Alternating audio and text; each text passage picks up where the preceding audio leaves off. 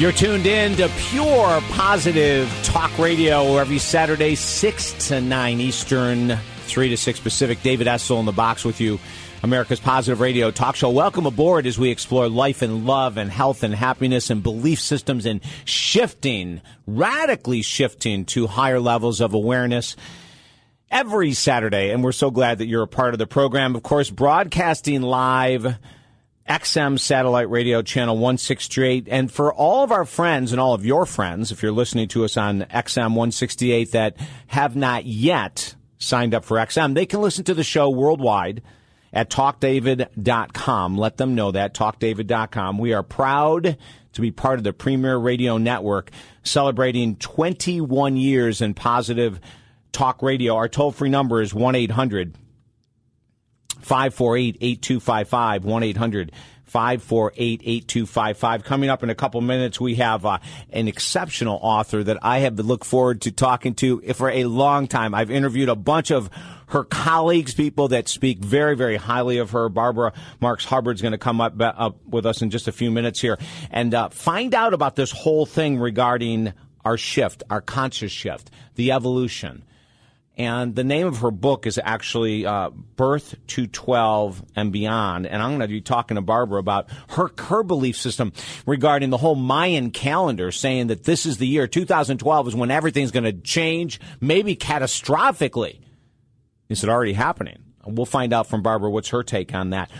One of the of the ideas that we have been bringing out for 21 years with our show that we want to remind you every hour on the air is that at any given time in life, you can turn it all around. At any given time, any day that you choose, you can let go of long-standing addictions. You can heal resentments. You can release judgments. You can change your financial situation. You can lose hundreds of pounds. I mean, all it takes is that conscious decision. It's a day. It's a day. That's all it is. It's a moment. It's a second in time. The first step is really a decision that I think it's time, you know? I think it's time to let this go. I've been carrying this for a long time. It's not working. It hasn't worked before. It's not working now. Maybe step number two is just going to be asking for assistance, right? Getting humble. Getting humble and saying, I think I need someone else to give me an idea here. Uh, I've done everything I can and I'm right here. So maybe, just maybe, it might be really good to get humble and go, okay, mm, this isn't working. I'm doing the best I can. It's not working. I've got to reach out and ask someone else for help. Ladies and gentlemen, those might be the only two steps that you need to take today to radically change your life, to have today be the day that you turn it all around. And I might just be an awareness that, okay, I'm really tired of the chaos and drama. I'm really tired tired of the health issues. I'm tired of the financial stress. I'm tired of this unemployment stuff. I'm tired of the resentment against my former partner. I'm tired, I'm tired, I'm tired. So there you go. Okay, there it is. There's enlightenment. Swear to God, gang, that's enlightenment. When you wake up and go, oh my Lord, I'm exhausted. This part of life hasn't worked forever. There you go. You've just become an enlightened being. Isn't that easy? And then the second step could be just as easy. Hmm maybe not quite as easy to reach out and to admit to someone else that uh, you could use a hand. Think about that. 1 800 548 8255. My guest, Barbara Marx Hubbard, author of the book Birth to 12 and Beyond Humanity's Great Shift to the Age of Conscious Evolution. Barbara, welcome to the show. Thank you. Thank you. Glad to be here. Yeah, it's nice to have you with us. So let me start off with this whole Mayan stuff. And of course, the Mayan calendar says 212, there's going to be this radical change, this in, this incredible, some people say catastrophic change. What, what's your belief system in regards to, Barbara, what that Mayan calendar says and what you think we're actually going through? Well, I think it's been very much exaggerated, particularly the idea of the end of the world and the complete uh, destruction of what we know. I think what it really is is a brilliant understanding of galactic phase change, and that there is, uh, on many levels, not only on the Mayan proph- prophecy level, there's the ending of one phase of evolution is is at hand because we can't have self-centered growth within a finite system uh, and expect to survive. So something is ending, and I have not been a Mayan scholar, nor have, was I really influenced by the Mayan scholar. I actually had a Christ experience. Very different. Really? yes. And I, I, I asked many years ago, 1966, before I never heard of the Mayans. I asked, what story could we tell which would be as great as the story of the birth of Christ? And with hmm. that, I literally had an experience of being like an astronaut, feeling Earth as a living system, feeling it struggling and, and the pain, and then I actually got a few frames ahead where we felt empathy and healing and spirituality and all the new capacities joined together. And what I got was the inspiration, which I would say from a Christ experience, was our crisis is a birth. Our story mm. Mm. comparable to the story of the birth of Christ is the story of the birth of humanity becoming one interrelated whole planetary being. Barbara, well, you go tell that story. So right. I've been telling the story of the birth of humanity, uh, but nothing to do with the Mayan prophecies. The Mayan prophecies came into, and they, with Jose Arguelles, who was a dear friend, they picked out uh, around the December 21st as a time. Uh, Jose calls it like a water boiling point, and he believes it's a galactic synchronization of shift. Hmm. Well, that may well be so. What I know for sure is after December 21st comes December 22nd.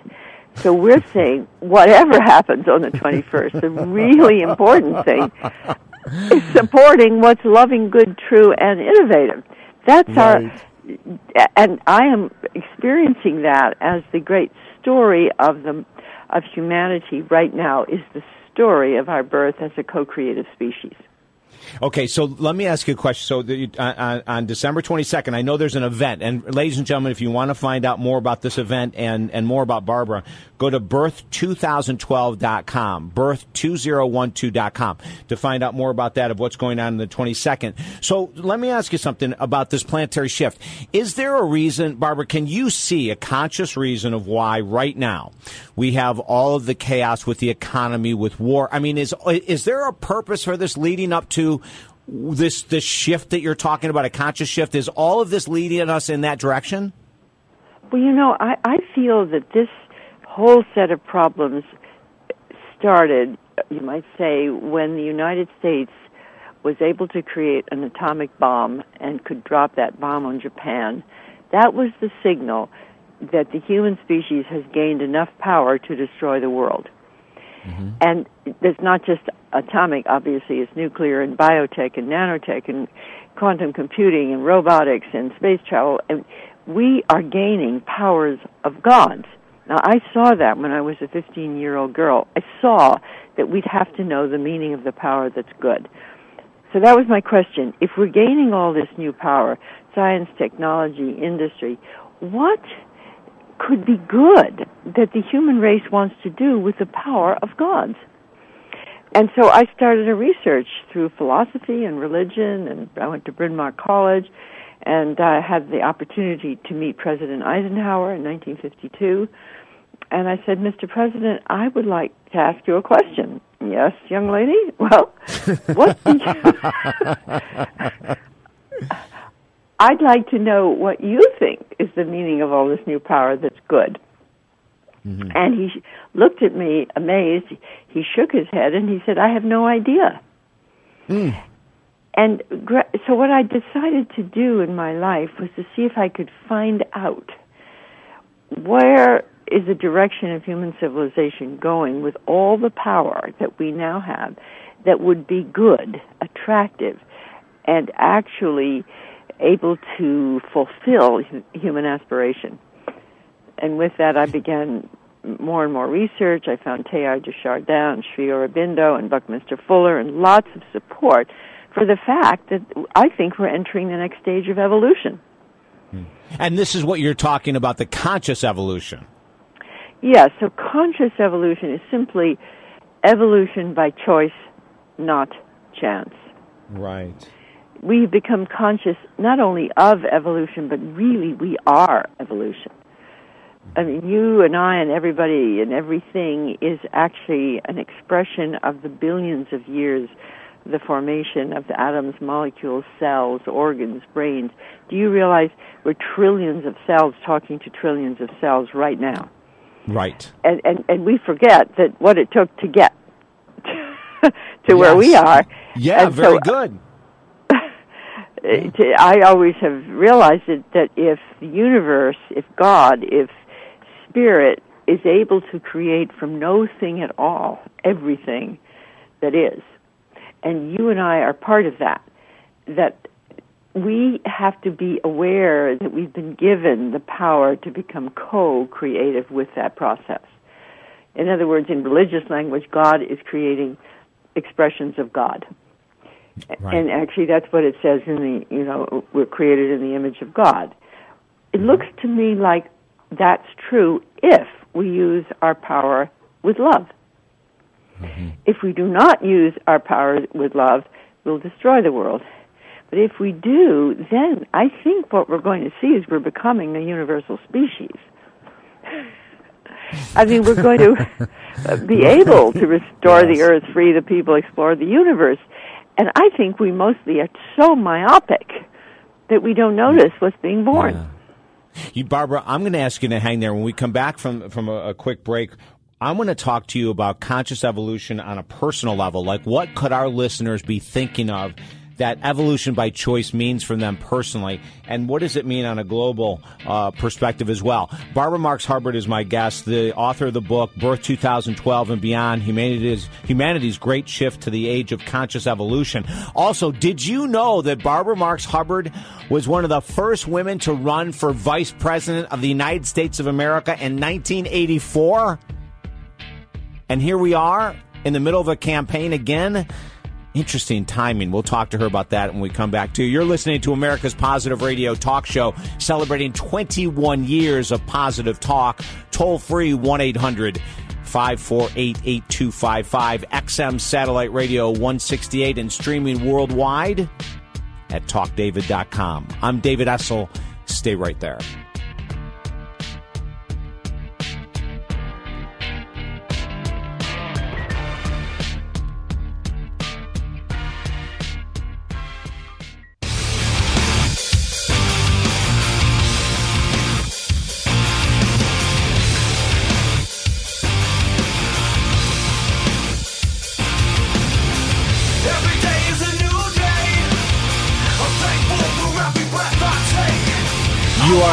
Tuned in. Positive Talk Radio, David Essel Alive, 1 800 548 8255. My guest, Barbara Marx Hubbard, author of the book Birth 2012 and Beyond Humanity's Greatest Shift to the Age of Conscious Evolution. Barbara, before we go back to this conscious evolution, evolution by choice, you were one of the first women ever nominated for vice presidency of the United States. How did that happen? Well, I made a, a purpose to place my name, have my name placed in nomination for vice president to propose an important new function in the vice presidency.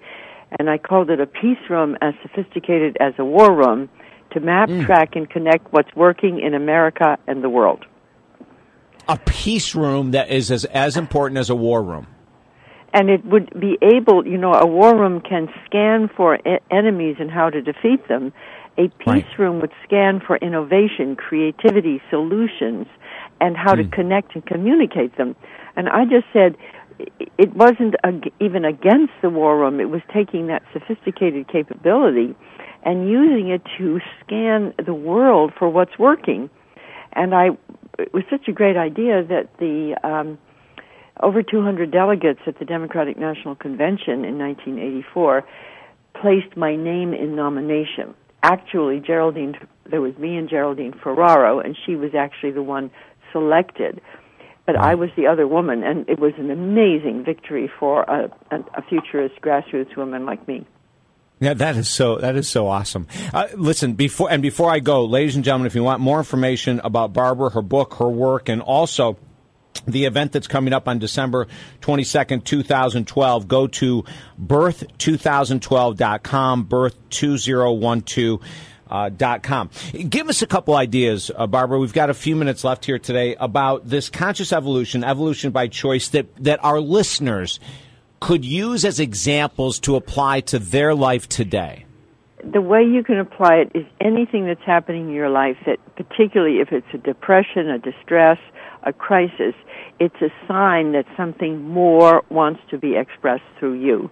And conscious evolution is having the ability to say yes to that and start affirming what attracts you towards your own life purpose, towards your own growth. And Birth 2012 is an idea of celebrating that on a planetary scale so that if you are interested and you go to birth2012.com, you can form a hub of two or three people, join together, and on December 22nd, 2012, you can actually share what's emerging in you. So it, hmm. this is a totally participatory event of supporting the positive. It, it, it was someone with depression. Are there certain traits or certain, um, what am I trying to say? Are there certain aspects of a human being that are trying to be expressed, like in general? Not that it would be the same for everyone, but in general, could you could you say, well, that oftentimes when someone is depressed, what wants to be expressed is ABC? Could you give us ideas and from your perspective what it could I would be? say what wants to be expressed is more of your creative potential. That that every every being, not only every human, but every entity, but certainly every human, has an innate desire for the expression of their greater potential. And very few of us get close to expressing all of our potential. So depression is it, something that can happen easily to anyone. And but when it does with me, I then say, okay, what more wants to be expressed? And I do a meditation, which is I tune in to what I call vocation. It's in the upper heart, and it's your gift. It's your soul's purpose. It's why you're here on this earth. And if you tune in, you'll find you have a deeper purpose. And it's that purpose that that the depression in you is asking you to seek, to look for, to, to um, identify and say yes to, and you become a social pioneer. You become, I call these myself a pioneering soul. What not- I mean, and- okay. It's very rewarding too because uh, uh, when you say yes to it, you have to reach out and find others. And when you Right. can find others that need what you have to give, you have a sense of co-creation and joy. I love it. I love it. In 60 seconds, Barbara, give the USA some hope, some inspiration. 60 seconds. Go for it. uh, that uh, all people are born creative. That's the next stage after Thomas Jefferson, with this with the right and responsibility to express our creativity for the good of ourself and the whole. There's no place on earth that has more opportunity to express creativity than the United States. Mm. It is so true. And we take for granted this, don't we, Barbara? Yeah. You know, we absolutely take it for granted. Barbara Marx Hubbard, author of the book Birth 2012 and Beyond Humanity's Great Shift to the Age of Conscious Evolution. For more information on her book, on Barbara, and on the event December 22nd, 2012, go to birth2012.com. Birth 2012.com. And as she said, become an active part of it. And I love, Barbara, I loved your explanation of what is being birthed through depression. I think that's just absolutely fascinating. And I'm so glad that you had some time here to share your thoughts and wisdom on the show. And I appreciate it. Okay. Thank you so much. Bye bye. Okay. Bye bye. Our toll free number, 1 800 548 8255. You know, we believe that same thing to be true with addiction, what Barbara was talking about. When someone has an addiction, it is covering up.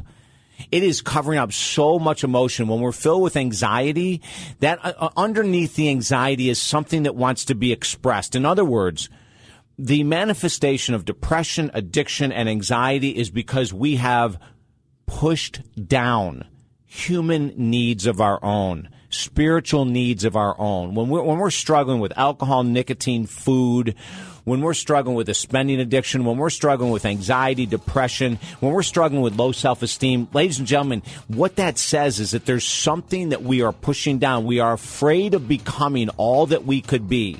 And those emotions are on the surface telling us it's time to get help, to let go. So if it's time for you, reach out. Absolutely. Very few of us can do that on our own. 1 800 548 8255, America's Positive Radio Show. More to come. I'm David Essel. Stay there.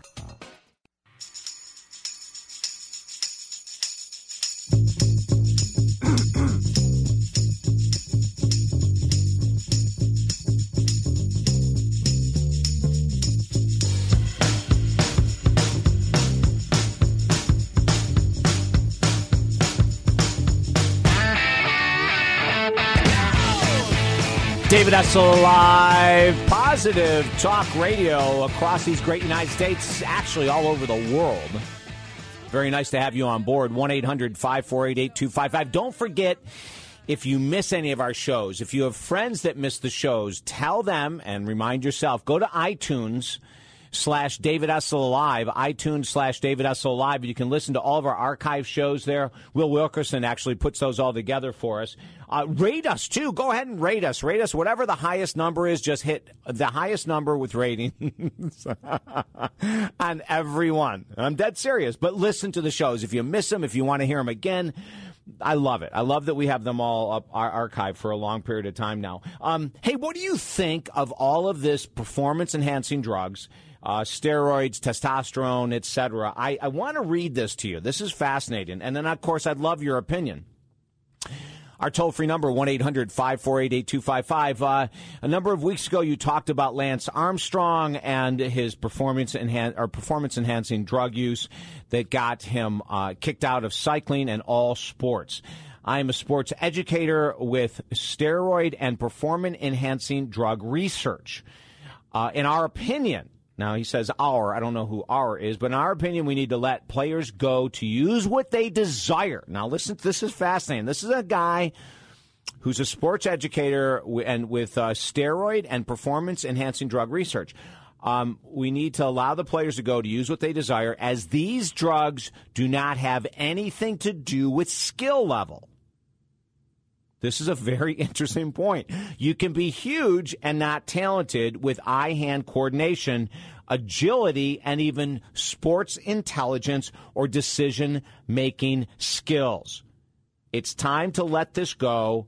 It's easy. Yes, it is easy to mask almost all performance enhancing drugs.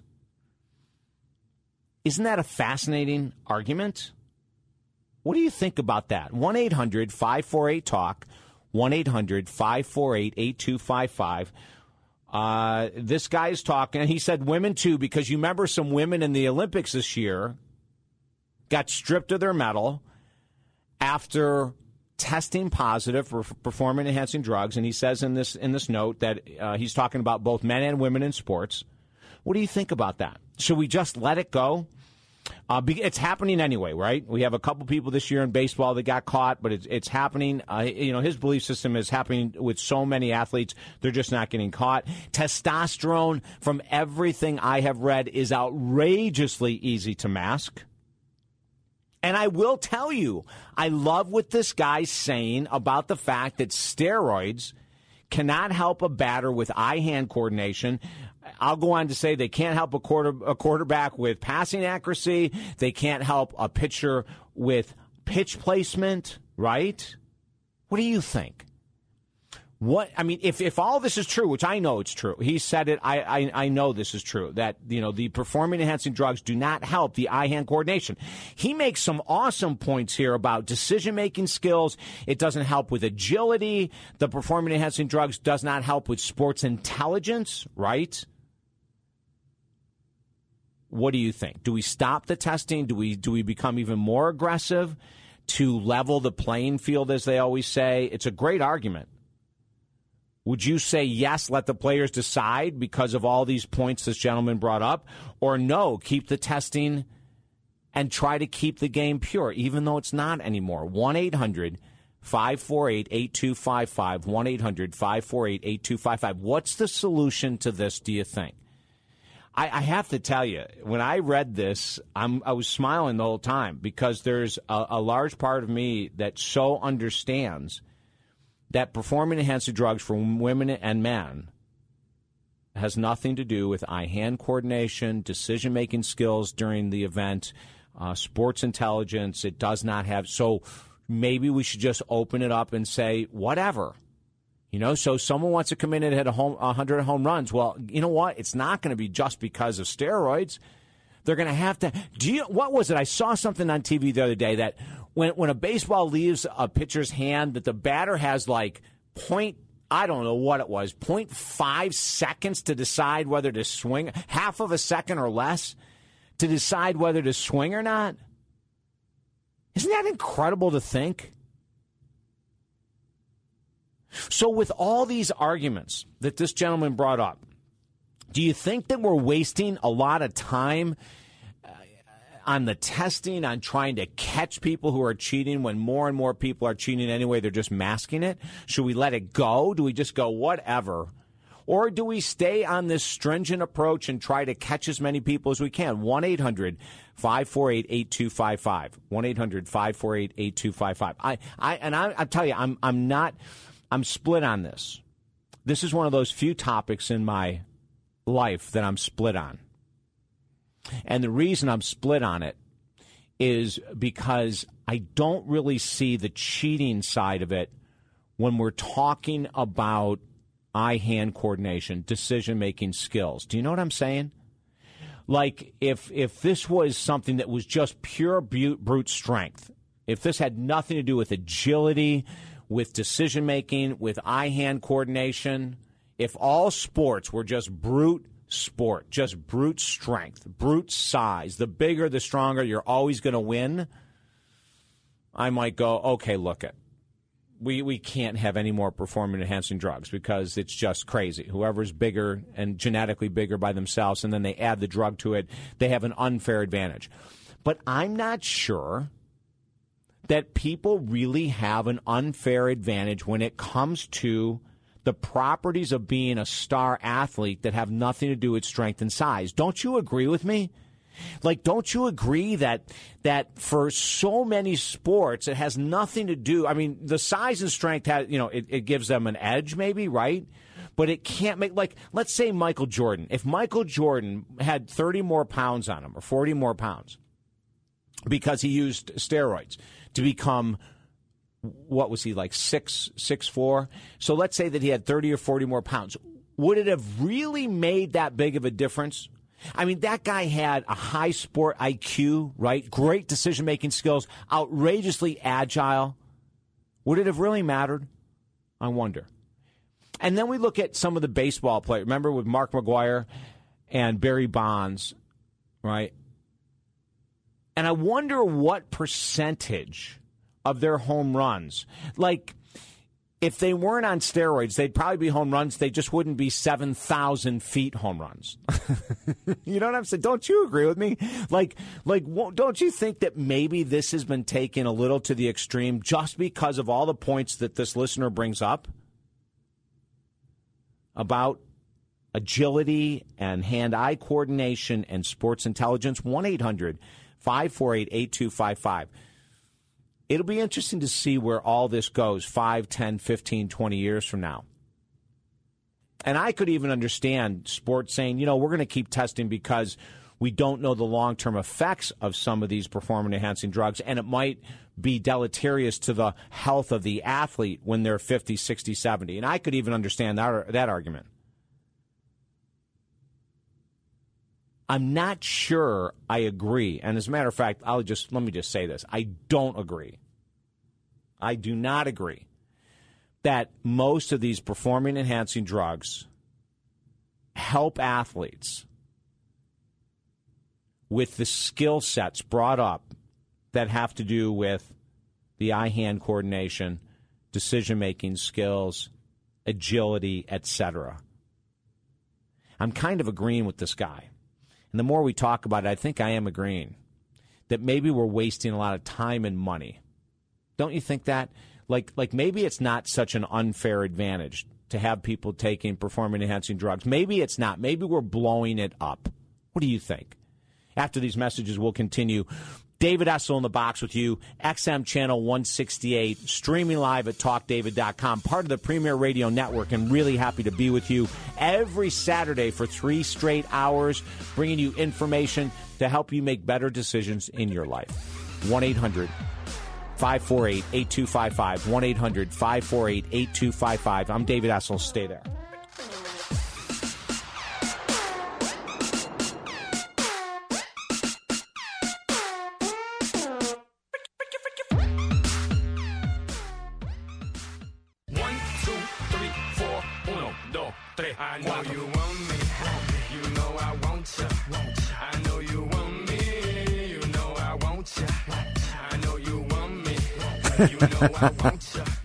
Whenever I hear that song, I love it.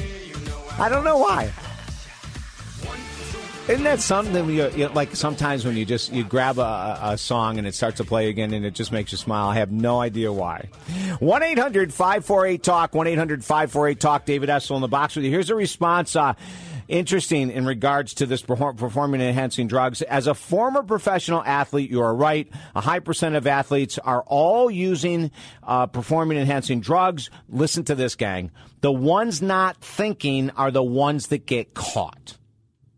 The ones not thinking are the ones to get caught. Yeah, I have a tendency to believe that. And I really do have a tendency to believe that a high percentage of athletes are using something to try to give them the edge. 800 548 talk.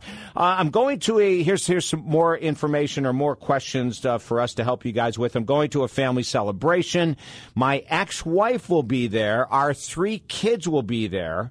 Should I bring my new girlfriend of three months? Uh, she has not yet met the kids. We've been divorced for six months. Okay. Now, of course, because I'm sitting on the outside, this is a no brainer. The answer is no, no, no. You know, we advise in our work that we never bring the new dating partner when we're fresh out of a divorce, and six months out of a divorce is fresh out of it. We never bring our new dating partner to a family event unless everyone possible has met that person outside of the family event. Does that make sense?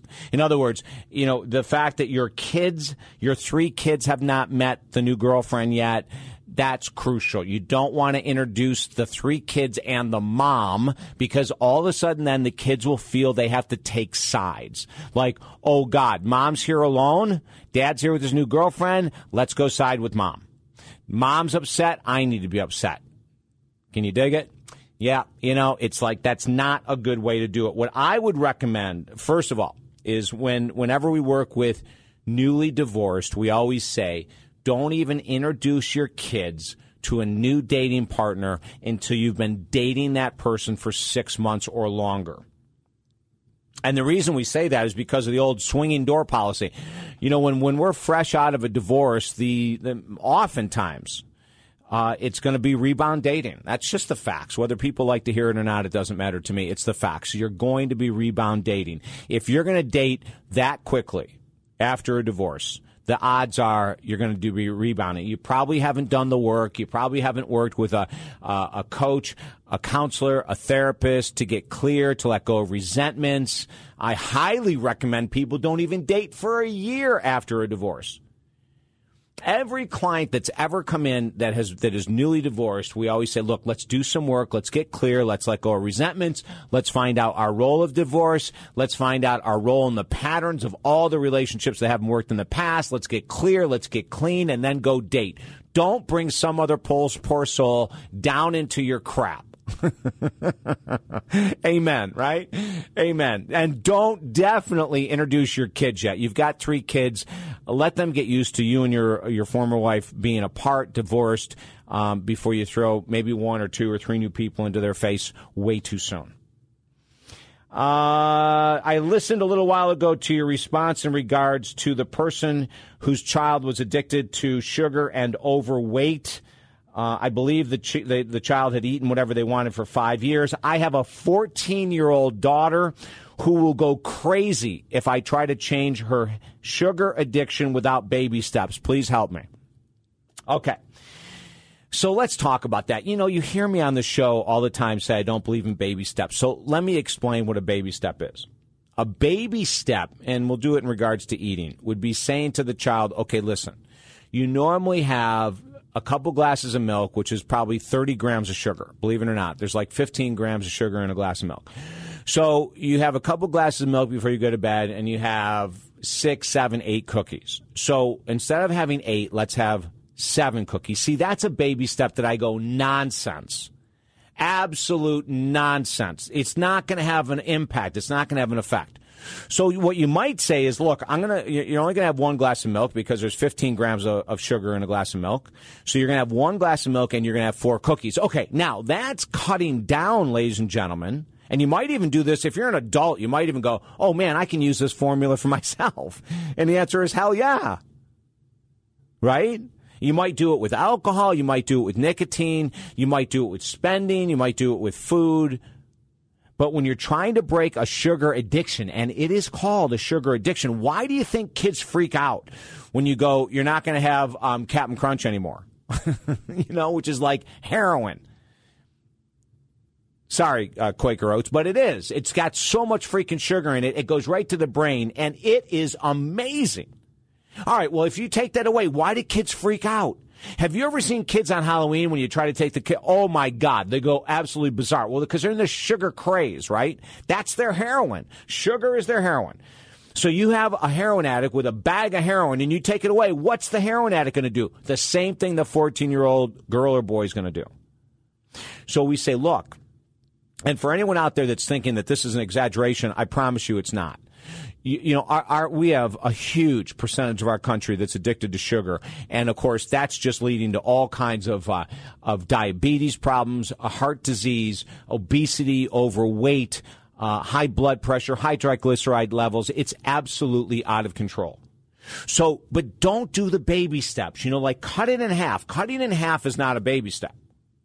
God, you know, when I was a kid, my mom used to do this like she would mix sugared cereal with like some nonsense non-sugared brand cereal, right? or or shredded wheat, you know, like you can you imagine as a kid getting like a half a cup of of Captain Crunch and you're dying for Captain Crunch, right? You got to have your sugar.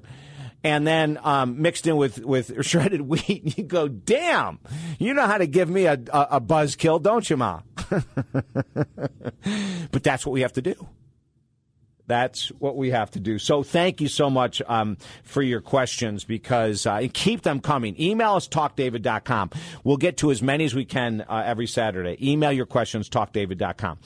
And speaking of goals, I, I want to keep sharing this with you. If you're ready for a radical life change, 52 weeks from today, 12 months from now, if you want 12 months from now, your body to be radically different, your financial situation to be radically different, your career to be different, your relationship, your, your, your, um, a release of a huge addiction maybe, look into, we'll send you the information. Email us at talkdavid.com. We'll send you the information on our Master Mentor program. It's the most intense, fun, and the most highly accountable of all the coaching programs we've offered for the past 22 years. The Master Mentor program by far is the most intense, the most fun, and the most highly accountable.